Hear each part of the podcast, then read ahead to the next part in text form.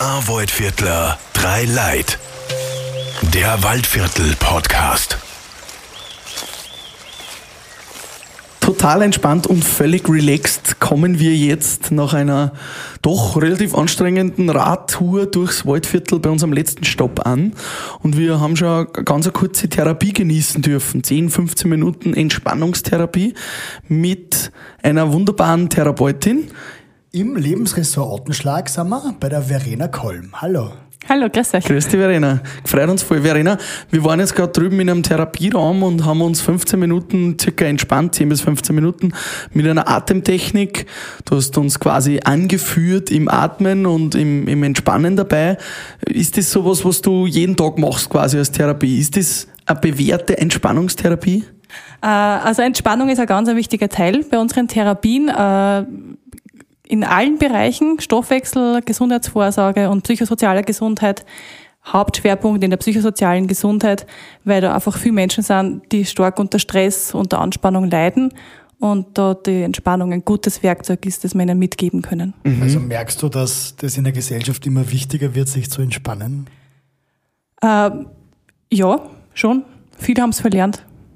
Äh, Sagen wir mal ganz kurz, wo wir sind. Wir sind im Lebensressort Otenschlag und ihr habt euch neben Bewegung hauptsächlich auf mentale Gesundheit spezialis- spezialisiert. Sag uns mal ein bisschen, was ihr da allgemein jetzt für die Gäste und für die Patienten anbietet. Also wir haben im Lebensressort Ottenschlag drei Indikationen. Wir haben die Gesundheitsvorsorge aktiv, äh, wir haben die Stoffwechselrehabilitation und die Rehabil- Rehabilitation bei psychosozialen Erkrankungen. Ich als Psychologin bin natürlich viel in diesem psychosozialen Gesundheitsaspekt drinnen. Äh, Wir haben da verschiedenste Therapien, die wir anbieten. Es gibt viele Gruppentherapien, psychotherapeutische Gruppen, ergotherapeutische Gruppen, psychologische Gruppen, äh, Kreativgruppen. Also da ist ein ganz großer Schwerpunkt. Natürlich gibt es auch Einzeltherapien. Und wir versuchen einfach da zu vermitteln, welche Werkzeuge, welche Möglichkeiten es gibt, um im Alltag einfach wieder Gesundheit und Gleichgewicht auch herzustellen. Und eines dieser Werkzeuge, hast du uns verraten, ist ja das Atmen, weil man durchs Atmen einen guten Zugriff aufs Unterbewusstsein sozusagen hat. Was kannst du da unseren Zuhörern und Zuhörerinnen mitgeben? Atmung ist eine Basisfähigkeit, sage ich jetzt mal, fürs Entspannen. Kommt auch bei allen anderen Entspannungsübungen mit vor, ist immer so ein Teil des Ganzen und ist einfach deswegen ein gutes Werkzeug, weil ich es so auch im Alltag zwischendurch anwenden kann. Ich brauche dafür nichts mit. Ich muss mir keine Schuhe anziehen, ich muss keine Stecken in die Hand nehmen. Ich brauche nicht einmal eine Möglichkeit, mich hinzulegen. Ich kann das im Sitzen, im Stehen, wirklich in allen möglichen Positionen machen, wenn ich da ein bisschen ein Gefühl und ein, und ein Gespür einfach schon dafür entwickelt habe. Wie atmet man richtig? Also richtig, wenn ich in Gibt's Richtung... richtig? Es kommt auf die Situation drauf an. Unser Körper ist ja sehr gescheit. Der macht immer das, was er eigentlich braucht und was ihm gut tut. Manchmal aber geben wir dem Körper sozusagen zu wenig Raum und Platz und dann kann er sich nicht so entfalten, äh, weil man eben schon so verkrampft ist, weil man Stress hat, weil man Depressionen, Angsterkrankungen hat. Und da ist es gut, auch wieder zu üben. Und was wir üben, ist oft diese entspanntere Atmung. Ja. Und da ist richtig und falsch gibt's nicht, ja, aber da ist es äh, ein, wichtiges, ein wichtiger Teil, dass man aufs Ausatmen achtet, Bauchatmung achtet und ja, einfach die Wahrnehmung wieder dorthin liegt. Das heißt, das können die Zuhörerinnen und Zuhörer jetzt schon üben. Ja. Einfach ein bisschen länger ausatmen wie einatmen und möglichst tief in den Bauch atmen. So einfach ist das eigentlich schon die erste leichte Übung quasi. Genau. It's simple but not easy. Ja, ja, ist Und klar. eher durch den Mund oder durch die Nase, ist das wichtig? Ähm, meistens reicht's aus, durch die Nase zu atmen. Also da kriegen wir genug Sauerstoff. Ähm, für manche, die finden es unangenehm. Wenn ich das Gefühl habe, Mund, durch den Mund geht's angenehmer, dann spricht nichts dagegen. Reden wir mal kurz drüber, was viele Patientinnen, Patienten oder Gäste dieses Hauses hierher führt. Was würdest du sagen, ist so der Auslöser Nummer eins? Was vereint sehr viele eurer Gäste, die zu euch kommen? Naja, es gibt unterschiedliche Gründe. Viele, bei vielen ist Überforderung, oft im beruflichen, beruflichen Bereich. Also auch das klassische Burnout oder wie kann man das vorstellen? Ja, also Burnout ist eine der vielen, also wir haben mehrere Diagnosen. Depression, Angsterkrankungen, Burnout, Anpassungsstörungen. Das sind so die Hauptdiagnosen, die wir hier behandeln. Und wie kommt man auf sowas drauf? Wie, also ich, ich stelle mir das ja gar nicht so leicht vor im Alltag, wenn man viel Arbeit und einen Stress hat, wir arbeiten auch viel, dass man dann irgendwie plötzlich merkt, so, ich möchte jetzt gerne ins Lebensressort Otenschlag. Wie, wie kommt man da her? Also wie, wie, wie ist dieser Schritt von ich habe ein Problem zu ich komme zu euch? Der wichtigste Schritt ist einmal zu erkennen, dass man äh, in einem Zustand ist, der nicht mehr gesundheitsförderlich ist. Das ist gerade beim Thema Burnout oft sehr schwierig, weil es ist eben so eine, so, eine- ja, so eine Spirale ist, die sich einfach in Gang setzt, wo die Betroffenen erst relativ spät bemerken oder sich eingestehen können, wo sie eigentlich stehen. Ähm, oft dann Rückmeldung von außen kommt und irgendwann einmal gehen sie dann wohin äh, und holen sie Unterstützung äh, im niedergelassenen Bereich. Gehen einmal zu einem Arzt, Hausärzte sind oft Anlaufstellen gehen dann einmal äh, zu Psychotherapeuten, Fachärzten und da kommt dann oft nach einer gewissen Zeit vielleicht auch der Vorschlag, wollen Sie nicht einmal auf Reha fahren. Und dann ist über den Facharzt für Psychiatrie wird idealerweise dann der Antrag gestellt. Was sind das so für Anzeichen? Äh, Gibt es da konkrete Dinge wie, weiß nicht, dass man weniger schlaft oder was? Ja, also da gibt's viele verschiedene. Schlafstörungen kommen sehr oft vor. Das heißt, ich lege mir am Abend nieder, eigentlich bin ich müde, erschöpft, kann aber dann nicht mehr einschlafen, weil meistens der Kopf auch nicht zur Ruhe kommt. Ja. Dann kommt dieses berühmte Gedankenkreisen, nicht mehr abschalten können. Äh, Das kann auch sein, dass der Körper einfach sozusagen schreit. Äh, Bluthochdruck ist etwas, was ganz oft vorkommt. Ähm, Verspannungen, ja, gerade im Nackenbereich ist etwas, was da oft sehr, sehr stark betroffen ist, wo dann Kopfschmerzen, Rückenschmerzen ausgelöst werden können. Emotionale Ebene, Reizbarkeit ist oft ein Thema.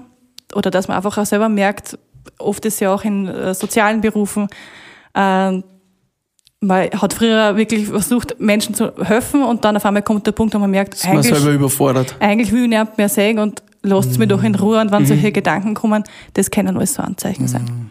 Ja, aber sicher, also ich habe das sicher auch schon gehabt in meinem beruflichen Leben. Ja, Aber absolut. Braucht man halt dann einfach, äh, entweder man nimmt sich kurzer Zeit oder keine Ahnung. Wie, wie viel Zeit muss man sich denn da nehmen, sagst du? Das kommt jetzt darauf an, wo ich stehe. Bei einem voll ausgeprägten Burnout, äh, das dauert schon Monate. Boah. Ja. Also mit einem kurzen Urlaub oder ich gehe mal zwei Wochen in den Krankenstand, ist das dann nicht mehr getan. Das braucht dann schon mehr. Und wenn man jetzt dann zu euch kommt, quasi dieses Problem erkannt hat, wie schaut so eine normale Therapie aus? Wir wissen das aus den anderen Standorten, dass ein normaler Aufenthalt, glaube ich, dauert 21 Tage. Oder ist das bei euch auch Bei, so? bei der psychosozialen Gesundheit sind es sechs Wochen. Ah, sechs Wochen. Ja, Okay. genau. Also man ist sechs Wochen im Haus. Und wie, wie schaut so eine normale Therapie aus? Wie kann man sich das vorstellen? Was passiert da? Wie gehst du als Therapeutin auch an so einen Patienten ran und wie verlässt er im besten Fall dann das Haus? Im besten Fall äh, gesünder, als er gekommen ist. Ja. Und ich würde auch sagen, das gelingt uns in den aller, allermeisten Fällen. Also nicht, nicht uns, sondern auch den Patienten, weil wir können ja nur Inputs geben und jeder natürlich in seiner Eigenverantwortung, in seinen Möglichkeiten was daraus machen. Aber wie schauen so normale Therapien aus? Was, was gibt's da alles an Nebenatemtherapie? Was, was macht ihr nur alles für Therapie? Also wir haben die? Entspannungsübungen, wir haben äh, von der psychologischen Seite Kommunikations- und soziales Kompetenztraining. Das ist eine Gruppen, Gruppeneinheit auch. Dann gibt's die psychotherapeutischen Was, Gruppen. was lernt man da wieder so? Wieder mit anderen Leuten kommunizieren auch? Oder wie, wie kann Genau. ich mir das vorstellen? ja, nicht nur mit anderen, sondern auch, wie, wie, kann, wie kann ich Gefühle, Bedürfnisse ausdrücken? Wie kann ich mich ab, abgrenzen, wenn was zu viel ist? Wie kann ich das ausdrücken? Nein sagen ist da bei vielen oft gewünscht, weil da oft so das Gefühl ist, da tue ich mir ganz schwer. Äh, zu lernen, wie kann ich auf gewaltfreie Art und Weise was sagen, äh, nicht vorwurfsvoll, sondern mit Ich-Botschaften schon ansprechen, wenn das nicht stimmt, aber auf, auf eine Art und Weise, die der andere einfach auch besser nehmen kann. Nicht zu sagen, du hast das und das falsch gemacht Ja, oder genau. du, sondern ich würde mir das und das wünschen. Genau, und du hast jetzt richtig mit dem Finger gezeigt, weil das Ja. ist nämlich genau das, was passiert. Mit Ja. einer Du-Botschaft zeige ich mit dem Finger auf den anderen und dann kann der nicht mehr gut, oder tut sich schwer, da wirklich auch gut drauf einzugehen. Das ist ein Angriff. Man sagt immer gleichzeitig mit vier oder drei auf sich selber. Und ähm, würdest du sagen, sollten wir das viel mehr in unserem Schulsystem haben? Also diese psychologische Bildung und diese mentale Bildung? Ich denke, dass im Schulsystem, man, meine Schulzeit ist auch schon länger aus, aber relativ wenig Platz ist für Gefühle und anzusprechen, wie geht's mir eigentlich oder wann etwas zu viel ist oder Überforderung. Ähm, und dass das schon ein, wichtiger Punkt wäre. Ja. Weil das, an dem hapert es dann oft, dass man nicht gelernt hat, zu sagen, wie es einem geht. Und was, was kann man jetzt tun in Situationen, wo ich zu Hause schon merke, okay, ich fühle mich da ein bisschen angesprochen, ich, ich gehe vielleicht auf ein Burnout zu, mir wird alles ein bisschen zu viel, ich habe diese Gedanken, die Leute nerven mich, ich will mit keinem mehr reden und co. Wie kann man da vielleicht auch selbst für sich auch mal, wenn man nicht gleich zum Doktor gehen will oder wenn man auch Scheu hat, jetzt sich quasi Hilfe zu suchen, wie kann man selbst auch versuchen, ein bisschen aus dieser Spirale wieder herauszukommen oder zumindest nicht weiter hineinzukommen?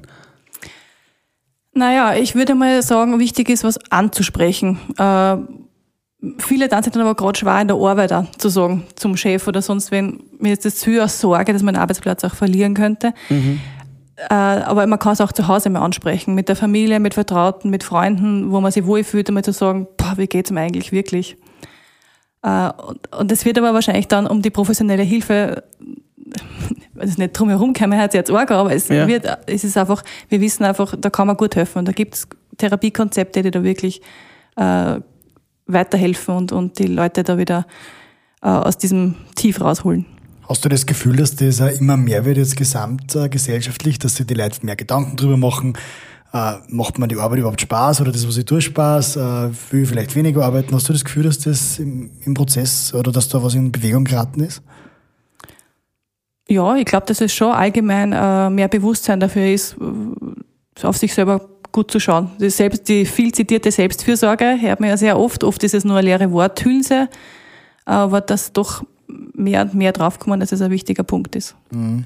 Ihr macht ja im Haus dann nicht nur, äh, wie man so schön sagt, der gesunde Geist oder einen gesunden Körper, ihr macht ja nicht nur Arbeit auf psychologischer Ebene, sondern auch auf körperlicher. Gehört das auch irgendwie zusammen, dass man sagt, äh, geh mal laufen, mach mal ein bisschen Sport, beweg dich, damit vielleicht auch der Geist ein bisschen zur Ruhe kommt, ist das verbinden? Ganz wichtig, ist ganz wichtig, ja. Mhm. Äh, was, was kann man da alles machen in der Umgebung? Ich meine, die Natur ist ja wunderbar da in Otenschlag.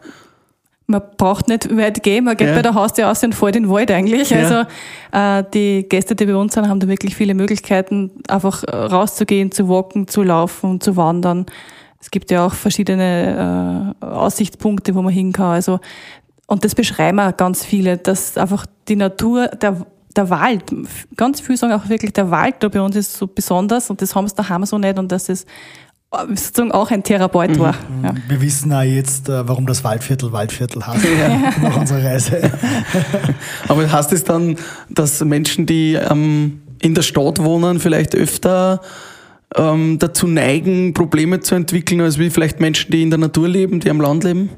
Boah, das kann, kann ich zu pauschal nicht, kann man nicht pauschal sagen, ja. Ähm, Bewegung in jeglicher Form ist ein wichtiger, ein wichtiger Stütz, Stützpunkt oder wichtiger Punkt, einfach, den man achten sollte. Und gibt es so ein gewisses Ötter oder so eine gewisse Phase, in der immer wieder dieselben Menschen kommen, dass man sagt, so in zwischen 35 und 40 kommen die Männer, weil sie einfach da in der Zeit am meisten arbeiten? Oder gibt es da so pauschal, äh, würdest du sagen, irgendwie Statistik oder deinem Empfinden auch im Haus, was, was so der Haupt Kunde ist, unter Anführungszeichen? Also wir haben prinzipiell alle Altersstufen, also von jungen Erwachsenen bis höhere äh, Erwachsenenalter ist bei uns alles vertreten. Natürlich schon so im, im mittleren Lebensalter, so zwischen 40, 50 würde ich sagen. Mhm. Das ist jetzt aber nur so geschätzt von mir, sind, ja. sind die meisten. Ja, Burnout ist halt auch etwas, was in dem Lebensstufe meistens dann. Was, kann man das so auch ein bisschen so mit dieser Midlife-Crisis dann auch in, in Verbindung bringen? Wenn du Midlife Crisis als Sinnfrage irgendwie interpretierst, dann vielleicht kann man so sagen. Ja. Wie läuft so eine Therapie bei dir ab? Ist das so ein Stück weit eine Detektivarbeit, weil ja, weißt du irgendwie draufkommen musst, was da bei jedem dahinter liegt? Mhm. Naja, Detektivarbeit vielleicht insofern, weil man einfach auch die richtigen Fragen stellen muss, damit äh, mein Gegenüber auch ins Denken kommt. Und mhm.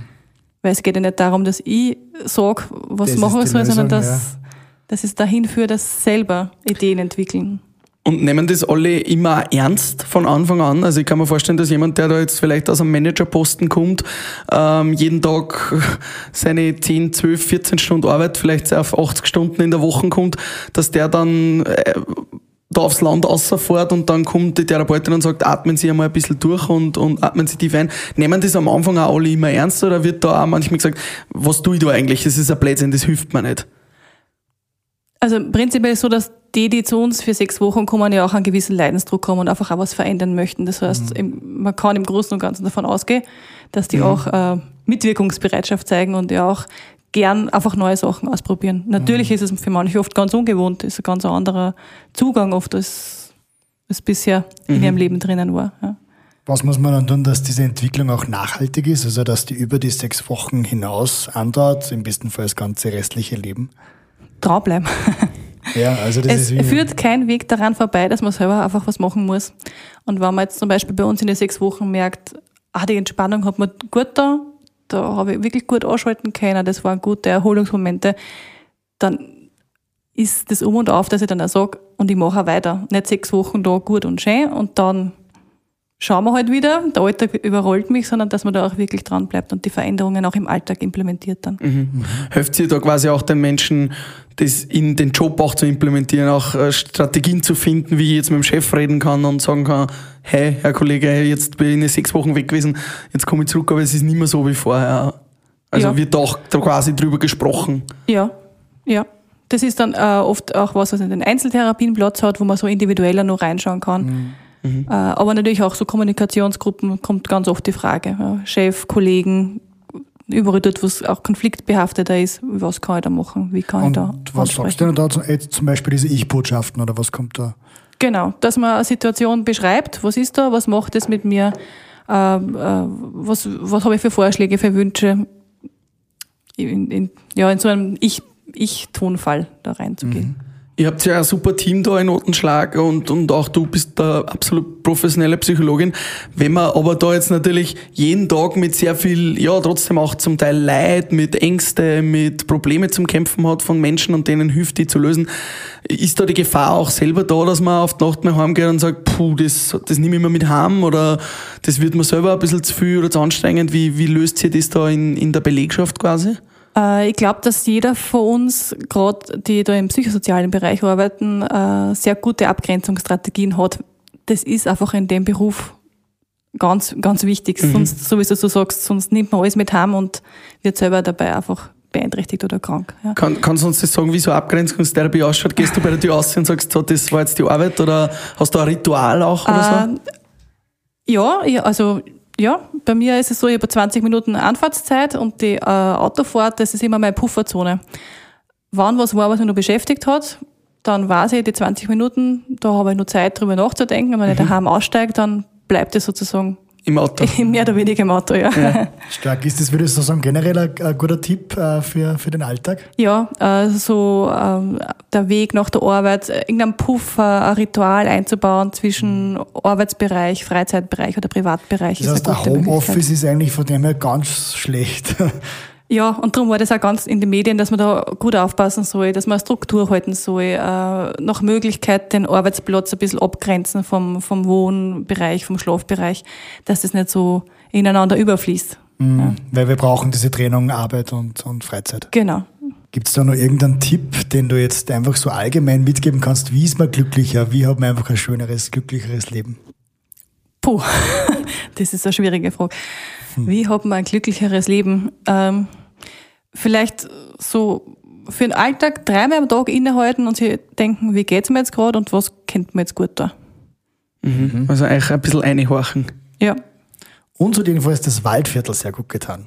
Ja, das Waldviertel und das Radlfahren und die fünf wunderbaren Orte, die wir jetzt kennengelernt haben. Wir haben was für unseren Körper getan. Wir sind Radl gefahren, wir haben Physiotherapie gemacht, wir haben Moorpackung gekriegt und wir haben jetzt am Schluss auch noch die mentale Gesundheit ein bisschen näher beleuchtet. Ich würde sagen, wir sind jetzt für die nächste Tour gewappnet und haben uns ja eigentlich, du schaust da total entspannt aus, wenn ich sagen muss. Also, Das hast du noch nie zu mir gesagt. das stimmt, ja. äh, uns hat's richtig gefreut, eine Rost durchs Waldviertel machen zu dürfen mit dem Radl. Das waren die fünf Gesundheitsbetriebe, die man uns näher angeschaut hat. In den nächsten Folgen, die dann kommen, geht's um andere Themen, aber es bleibt beim Waldviertel. Es bleibt beim Waldviertel. Wir sagen Danke, Verena, und wir sagen Danke, liebe Zuhörerinnen und Zuhörer. Wir hören uns wieder bei A Waldviertler.